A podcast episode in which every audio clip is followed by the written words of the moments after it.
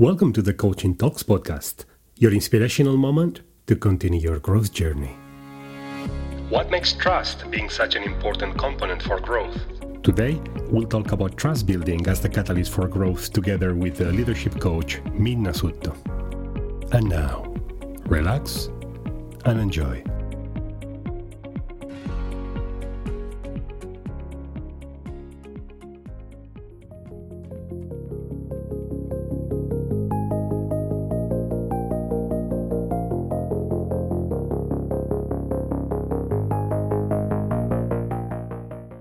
Back to our show. This is Mark speaking from our studios in Helsinki.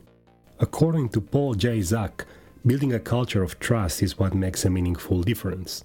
In his research about trust, published in the Harvard Business Review magazine, he found out that employees in high trust organizations are more productive, have more energy at work, collaborate better with their colleagues, and stay with their employers longer than people working at low trust companies. They also suffer less chronic stress and are happier with their lives, and these factors fuel stronger performance.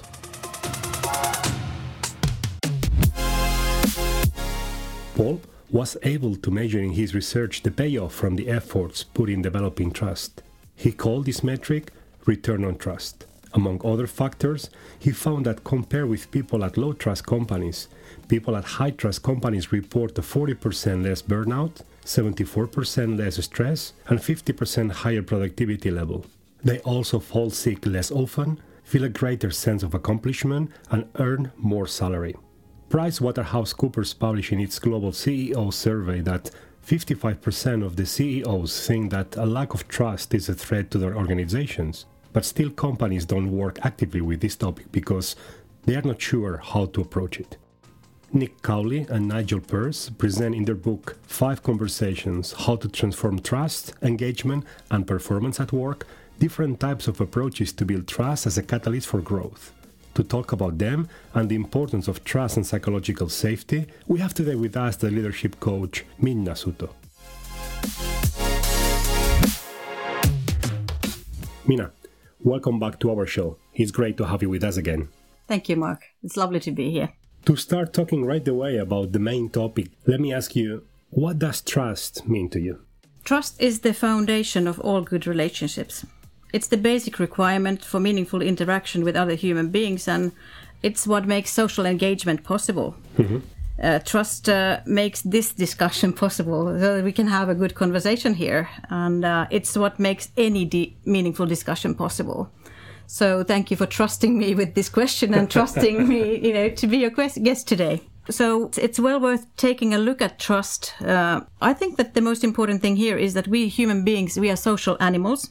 Our brain is the organ of relationships and we make decisions based upon our emotions mm-hmm. and it's other people that evoke our strongest emotions it's always like we are in relationship with other people and this is where we need the trust factor mm-hmm. our nervous system is essentially concerned with survival if we think about an antelope on the savannah it's not marveling about the beautiful day but it is constantly scanning the environment for early warning signs of threat so actually, like we are not different to antelopes or any animal, uh, other animals in in this world. Okay. Like we have a scanning system in in ourselves and we are all the time our scanning system is scanning the environment for any signs of threat and asking like you know am i safe in this environment am i safe with these people and the neuroscientist uh, called Stephen, Stephen Porges, he has invented a new word to describe this, uh, the process of scanning the environment. He calls it neuroception.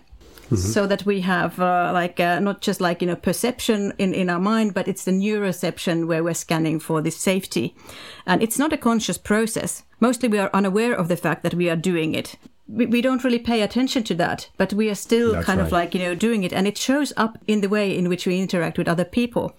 Uh, the highest level of response to the information that we are processing is social engagement. It's the state where you kind of like feel that you know you're at your best uh, and you're at ease with people around you. You you're able to share these really good conversations. You're able to share your concerns and whatever worries you, and and then you can uh, say your wacky ideas aloud. You don't. You're not afraid of other people. And I often call this uh, this uh, state a resource state because it's the mm. it's the kind of like you know when I am at my most resourceful and uh, when I'm the best version of myself. So this is what we really kind of like we all hope that we could be in this kind of an environment. But uh, thinking about so many business environments, um, it's not always possible. We are not always in a very trusting environment. Exactly. So if this kind of like social engagement is not possible, the next level of response is the fight and flight response. We see a lot of this in organizations. Uh, at worst, engagement with other people, it's a very unpleasant struggle. It becomes a fight for resources. It becomes like backstabbing cultures and we hmm. can't really trust people. Where is that idea coming from? What does he really mean with this?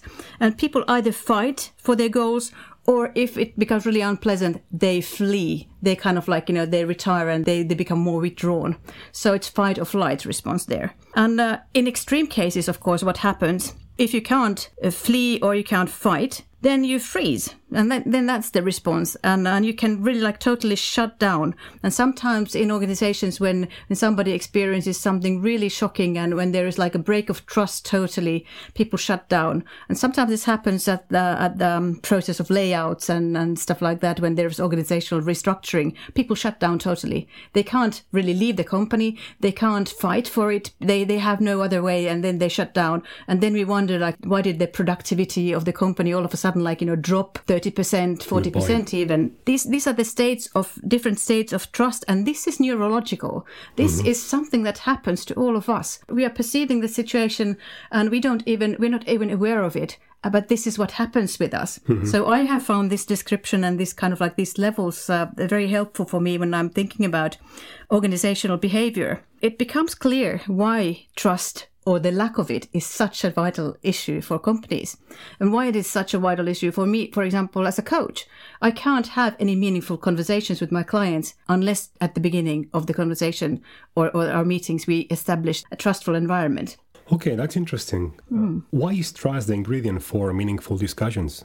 Trust is kind of like the basis for everything people will shut down. You can't have a conversation if I don't trust you. I'm not going to share my real thoughts with you, I will become very cautious. I, I don't want to kind of like engage, or I will engage in lip service. I may say something that I don't really mean. Okay. So these are signs of, you know, the lack of trust. I like how you call that lip service. Yes, That's yes, a good way yes. to label it. Yes, it's, well, you, you know what I mean. Yeah. In many organizations, this is what people engage in. People are like polite on the surface, but uh, they don't really want to disclose what is going on in them in, in change, which organizations are involved in all the time. Mm-hmm. This is such a big matter because trust is always shaken because you don't know what the future becomes. So at least you should be able to trust the people around you. That's right. So so this is why kind of like in this changing world, uh, having those people you can really trust around you will help you also to self-regulate and, and you know find the resource states which you really need when, when we are in the demanding business context we are. For me trust is the feeling of safety with others. It is being in the state where i have access to my best self to my capabilities to my uh, resources and the things that I uh, I want to share with others. Mm-hmm. Uh, we talk we often talk about that. What is the added value that you bring to this company? When we are in a trustful en- environment and safe environment, that's the only environment where we really can bring our best into the company. So if companies want to add value to their business, they should really be interested in how to create trustful environment. I think that's a great input, especially when thinking on the final result we are looking for. And at the end of the day, hmm. also we see to experience an improvement in the performance. On that level, I like uh, Stephen Covey's approach on the topic of trust. And he defines trust basically of a combination of two dimensions, what he calls the character and the competence of a person. The character would be the side that is more composed by the intent and integrity of our actions. And this means just how caring and transparent and, and, open we are, and the honesty and fairness based on what we do. And it's a bit related to what you were saying now as well.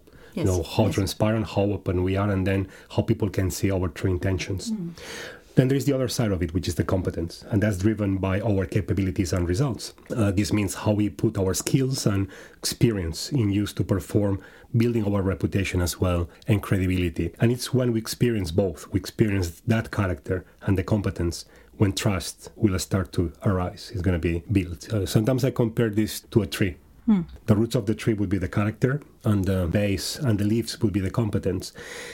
If that tree has very weak roots when the when the wind is strong so it's not going to last long until the whole tree falls because of the weak roots at the same time if the roots are very strong but there's no leaves. So you know it's lacking that yes, beauty that, that performance.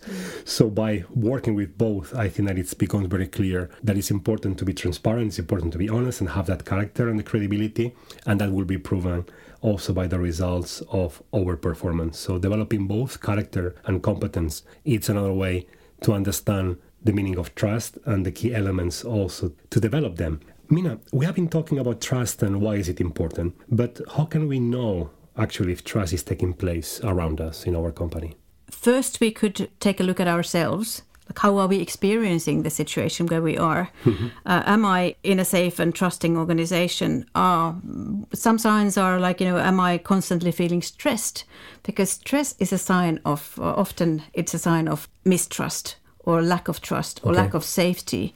People who have a lot of work, it's, it's really nothing to do with the amount of work you have, but it's more to do with what happens if you fail at something, right? do you need to be afraid of being kicked out of the company? Do you need to be afraid of your boss coming and telling you off because you failed at something in a stressful situation?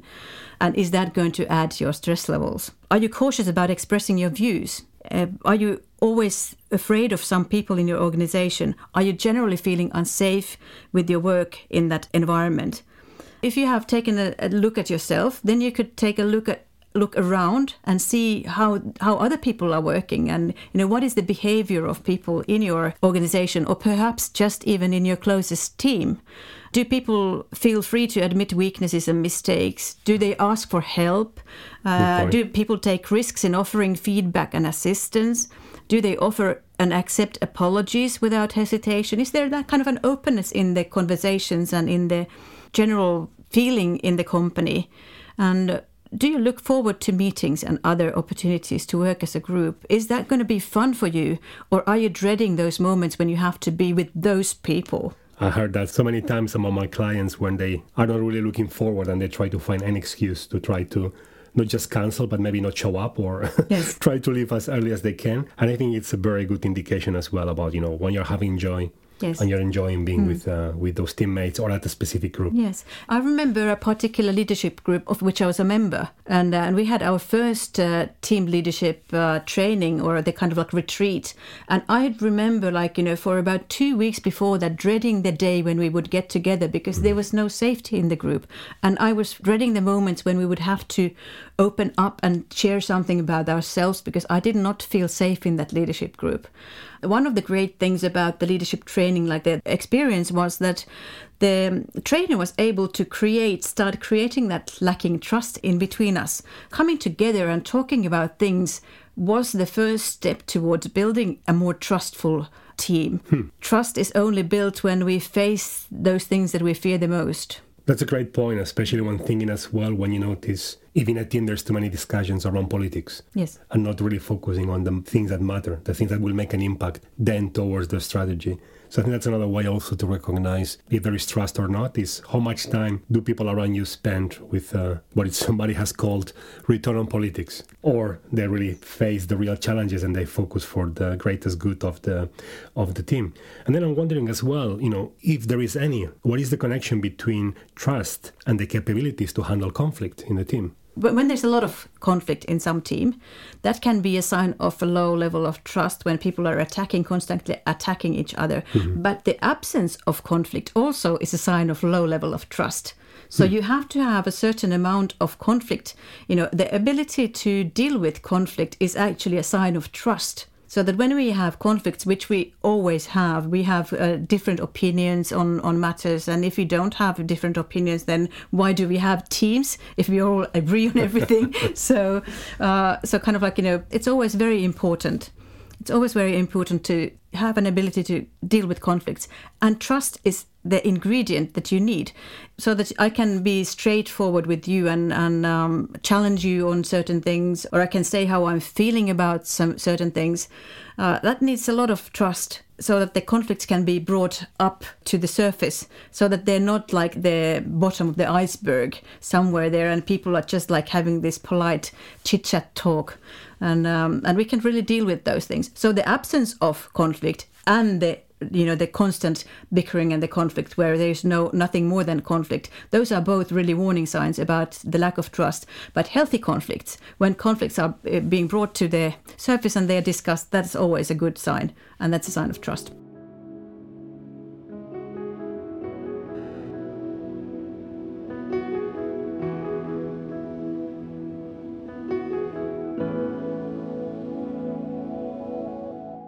I think it's important to make the difference about which kind of conflict we are talking about. We can mm-hmm. face the kind of task conflict, mm-hmm. which is just different opinions about how can we solve this. We have different views and we need to polish and exchange ideas until we find a way to go forward.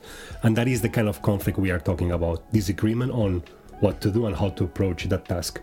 Then the other type of conflict would be kind of the mm-hmm. relationship conflict when things start to get personal Mm-hmm. And that's actually what we see more often if there's no trust. So we still can have conflict, but it's not the kind of productive conflict mm. at the end of the day that we're looking for, right? When people take things too personal and they start to attack attack each other.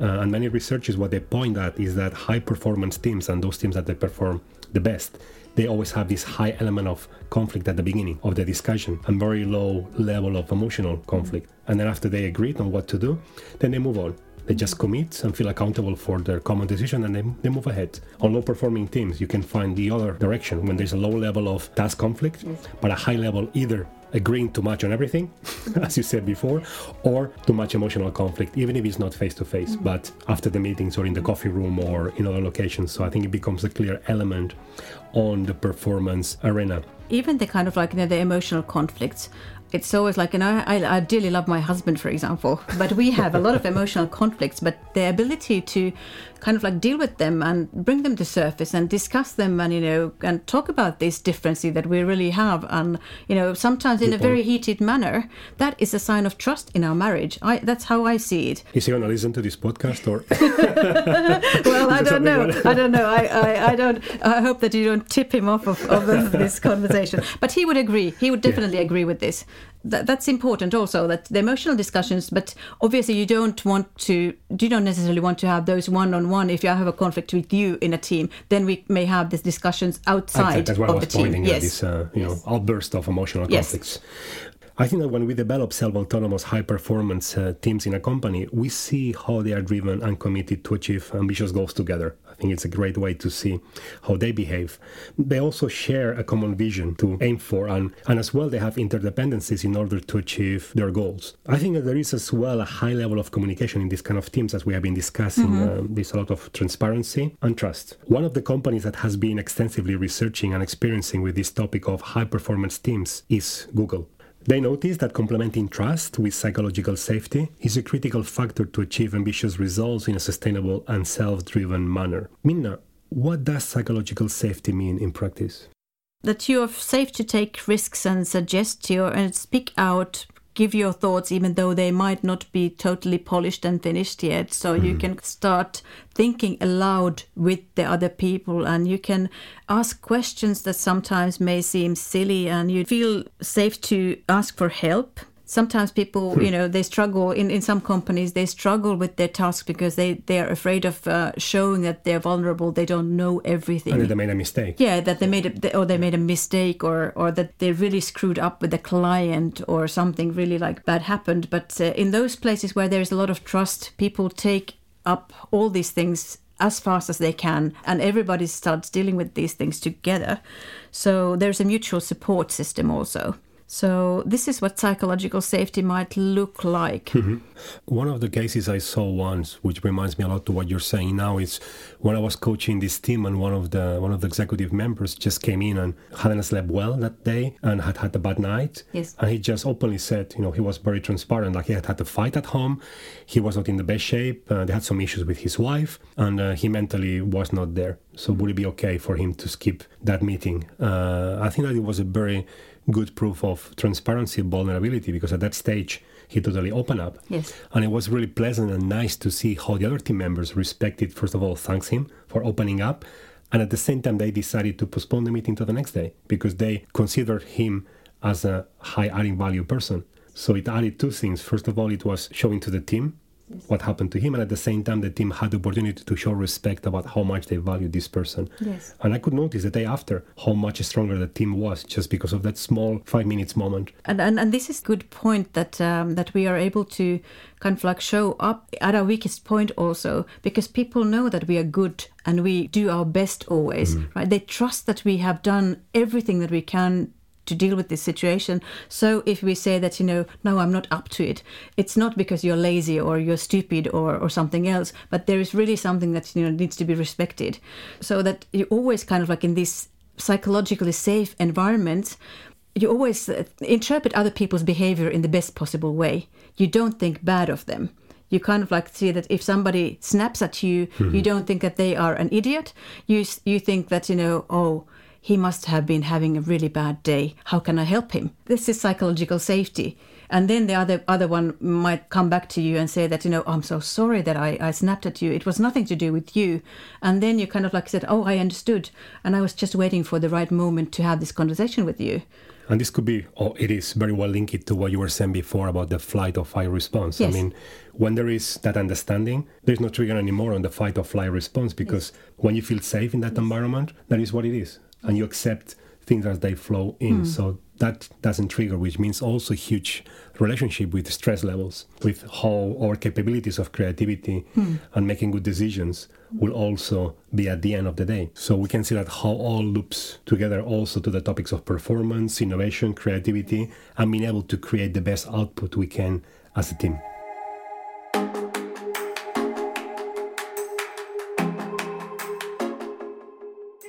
Trust is earned when actions meet words. Chris Butler. Back in 2009, McKinsey mentioned in one of their quarterly surveys that many studies have concluded that for people with satisfactory salaries, some non financial motivators are more effective than extra cash in building long term employee engagement. Many financial rewards mainly generate short term boosts of energy, which can have damaging unintended consequences. Business leaders have great opportunities to reassess the combination of financial and non financial incentives that will serve their companies to improve performance and go through difficult times.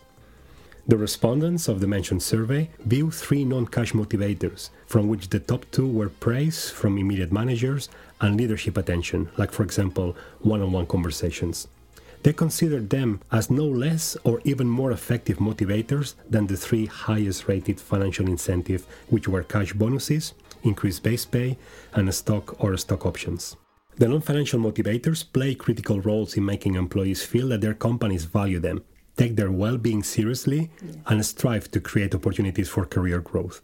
These themes recur constantly in most of studies on ways to motivate, engage employees, and build trust. Minna, let's concentrate for a while on the top two to understand better which different types of conversations we can focus on to build and maintain trust. So, which kind of conversations we can undertake to work on trust building? This is something that I've been interested in recently that there are basically at least five different types of conversations that managers could be having to deliberately start building a trustful environment. Mm-hmm. So there are practical steps that you can take towards building a good good relationship with your team and, and in your organization. And the first conversation always is about establishing the trusting relationship. And you cannot have a trusting relationship with somebody unless you get to know the person. So it's about developing the relationship with the person. It's it's about uh, relationship, not just the tasks that the person is doing. So that you're not just like telling people what to do, but you're actually in, taking an interest in them. Even just socializing? Yeah, socializing is a great way, like, you know, just uh, spending time uh, with people. And I'm just um, doing a training in in a week's time with a, with a group of nurses. And one of the things that they raised in there, which would improve their uh, well being at work, is to have more coffee breaks together.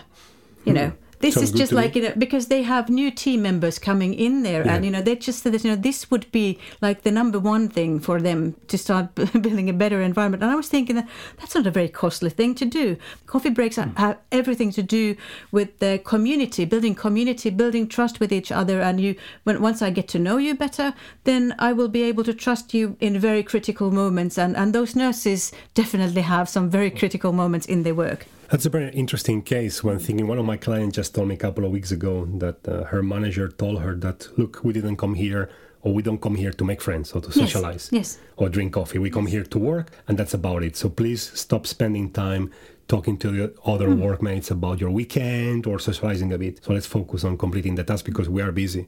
So from what you're saying, that is totally counterproductive. It, it is will tot- damage the... it, the coffee machines are the places where every you know valuable piece of information is being changed in companies, and it's the place where people build relationships. And I probably the worst thing that companies can do is to cut cut those social breaks with that people really need. Coffee or tea? Coffee or tea, coffee or tea, or, or even water. Like, you know, I know when, when people still smoked, I would go out with people. I'd never smoked myself, but I would mm-hmm. go, you know, when they would smoke their cigarettes just for the social experience. So it's it's whatever you do, but you need to have something to gather around, like some kind of like a, a reason, and that's that's a very important thing. And as a manager, you you really need to get to have these discussions and, and the main topic of a first trust building conversation is that what do I need to get to know about you, mm-hmm. your motivations, your style, your preferences, so that I can help you to be your best and we can work together really effectively. And also, what do you want to know about me? Trust is a two way high street, right? So it, it goes both ways. I trust you and you trust me. That is correct. And I guess that also in this kind of conversations, then we'd have the opportunity to open what would be the second conversation, which mm. is okay, how can we agree on the mutual expectations? mutual expectation is the is the second conversation that when you kind of like you know the person then you start talking about what do i expect from you at your work? You know when you're working in my team what are your what's your role and what do you need to be doing here so that you will be fulfilling your role? Mm-hmm. And also you will need to be able to tell me that what is your expectation of me as your manager?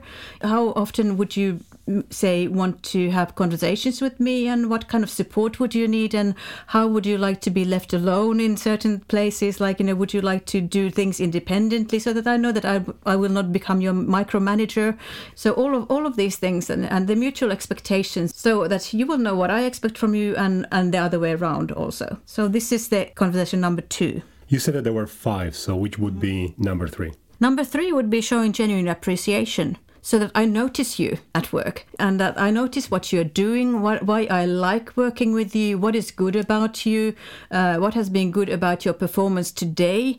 We all go to work also for the social context that we have.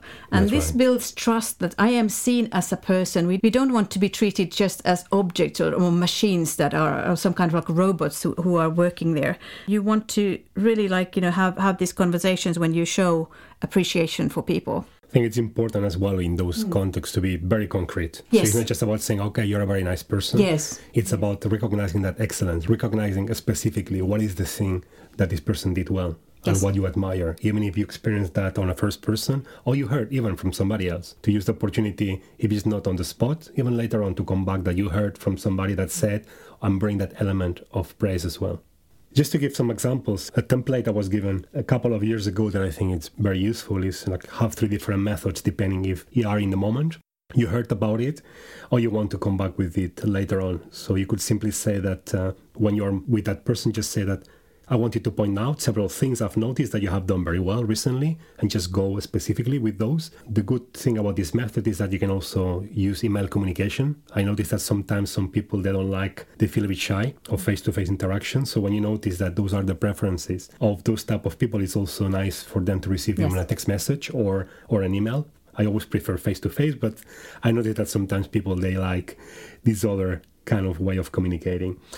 If you have heard from somebody else, you can simply say that, okay, John told me that you really excel or you perform really well at this concrete Yes. uh, task or solving this. So it's another way to bring that element, or just bringing the trio element. So if there is, I don't know, there is Susan in front of you, I would say like, hey Susan, uh, while Minna is here with us, uh, let me tell you, let me share with you some of the things that Minna has been doing recently. Great. That I want to share and some of the things I, I really like about her performance. And then also use that social element to promote that person among others. That's very good. That's really that sounds really great. I wish that uh, somebody would have done that to me at some stage. it's never too late. You know, I just did it. So. No, yeah, thank you, thank you, thank you. Excellent. So, what would be then the number four if we move to the next conversation? It's a challenging unhelpful behavior. And by unfel- unhelpful, I don't necessarily mean that somebody is being rude or behaving in a disruptive manner. Unhelpful behavior can be something that is uh, below the level ex- of expectation, something that you're not doing that would help your performance. So these conversations um, are always about helping other people perform better. So that is your kind of like the motivation for those discussions. As an example, I, I could tell an example about a recently appointed key account manager in an organization where I was working years ago. And she was uh, uncertain of herself and her responsibilities at the beginning. And she would let the previous key account manager, who was in all of those meetings, to answer all the questions that really had to do with her clients now. Okay. And she was not able to own the client and own those questions. So, after one of those meetings, when I had spotted this behavior in her, I took her aside after the meeting and I challenged her uh, very kindly. And I said to her that that it's really time for you to up your game and you know start start taking responsibility for your client. Um, but he knows the client so much better, she said to me. And I said, So what? Do what you need to do to get to know your client so that you can you know take the role that you have been given because in any organization you know if you don't perform the role that you are supposed to be performing yeah. somebody else is going to be performing in that place. And uh, you are the key account manager now. So you know start acting like it.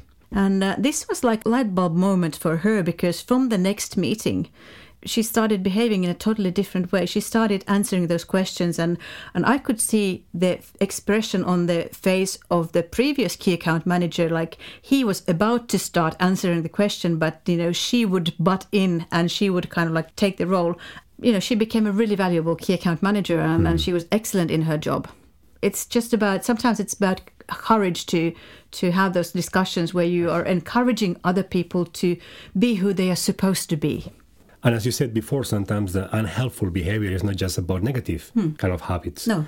I had this one case of a, of a CFO that he was promoted to a new a new role, and then he kept on behaving still as a CFO, mm-hmm. which still was creating some results, right? He was creating some outcome at the end of the day. It wasn't exactly the kind of outcome that it was expected from him. So after chatting with him and after he realized that he needed to incorporate new habits, the old ones that had been helping him to achieve certain goals were not useful anymore. Hmm. And he just need to replace those with new ones, especially when related to micromanagement or checking numbers, or and then instead of that, focusing yes. more on supporting his uh, his team. So sometimes it's about that. So of course, it can be about negative uh, behaviors that mm. impact in that way to other people or the results, mm. or sometimes it's just things that worked before but they don't work anymore. So mm. they hmm. don't help you reaching your final goals. There was this uh, Danish uh, TV series, like um, which I really loved, about a prime minister in Denmark, mm-hmm. and uh, there was this brilliant moment when this woman had become the prime minister of Denmark in this series, and she had a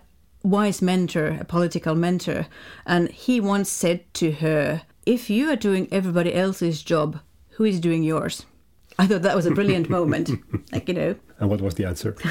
well, there was a there was a quiet moment. There was no clever comeback, and I I kind of like I often go back to that because that mm. is what happens when we are not comfortable in performing the job that we have been given. So what we have seen so far until now, conversation number one was establishing a trusting relationship.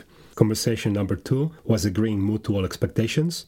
The third type of conversation was showing genuine appreciation.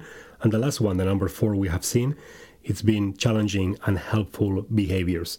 So, what would be the last one? Conversation number five would be building the future and talking about the future mm-hmm. career aspirations or growth needs or whatever is relevant for, for this person and having these discussions regularly rather than just like the once a year, some kind of like a performance review. Great point. But yeah. having these discussions like what are you learning, what are you what are your targets at the moment? And when we see that the company is changing, our, our strategy is changing, then we always need to have these conversations that, you know, how is your desire and your development going to be linked to the uh, targets of the company and the strategy of the company and how can you already start building the skills that we need in this company in the future when we want those people to stay with us? And what is the direction of the company? To use those opportunities as well to share more information uh, about the company as you just said i think is extremely critical because sometimes i notice as well that many employees they lose that sense of direction. Yes. what's the purpose of what we are doing? What is the ambition that we are having? You know because without that piece of information it's very hard for anybody to decide what to prioritize. What should i be doing 1st What is the meaning behind what i do? So taking those uh, moments to build the future in both dimensions one thinking about me as a human being how can i grow and continue developing and at the same time what is the sense of direction? What is the ultimate vision that i'm going for together with the rest of the community the rest of the group to have that sense of belonging? I think that this is a great conversation opportunity to bring that element as well of belonging and being part of something bigger than just your own growth. And then we need to ask again like why is this discussion why is this conversation trust building? Mm-hmm. You know it is trust building because i can be open about what i want in my life and what the company is planning and it's it's openness it's transparency. It's like you know that. i don't have to hide anything. Yeah. you know we can have these conversations because often in many organizations people don't want to share with their boss what they want to do be doing in, in a couple of years time and they just want to keep everything hidden. But how about if we if we trust each other? Then we can have these mutual conversations and people can you know say that you know in five years time i would like to be in a managerial post. So there it's great way to build trust in the person What I find fascinating as well about this topic is actually how it has been able to be measured. So there has been a research as well done, and they have been able to see that the oxytocin levels in our body go up or down according to how the trust is generated as well. So they have been able to prove through many years of research that the more trust we create, the higher levels of oxytocin we have in our body, hmm. which is also linked to the level of happiness. Yes. As some of you may know as well, oxytocin is highly correlated with experiences of happiness and well being. So we notice that as a way to measure as well. Is this true or not true?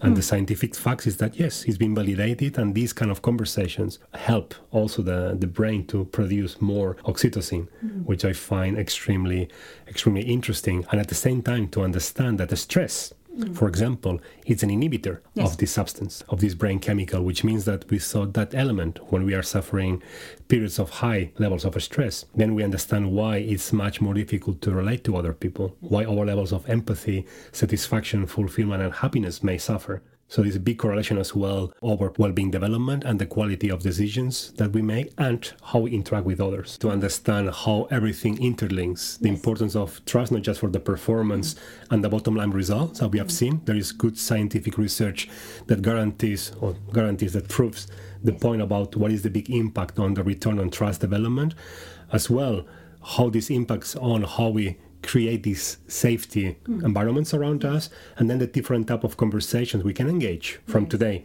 and learn to help to build that trust inside our teams so it's been great Minna to have you again with us. It's been a pleasure. Thank know, you. thank you for sharing your wisdom with us now I'm going to go on the what was the conversation, the praising. it's been also great to see through the different series of podcasts. I'm going to put down in the comments link the other interviews we have had together with uh, with Minna. So if you're interested also on the other topics we have been discussing, like feedback and leadership development as well. Thanks again. It's been a pleasure to have you with us. And this is your home, so welcome back anytime in the future.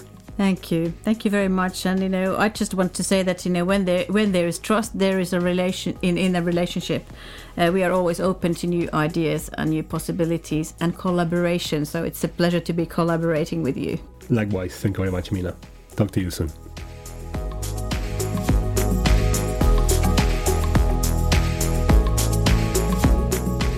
So that was all for today, and thank you very much for being a loyal listener. Let us know if there is any topic you would like us to cover down in the space for comments. Have a great rest of the week. Goodbye.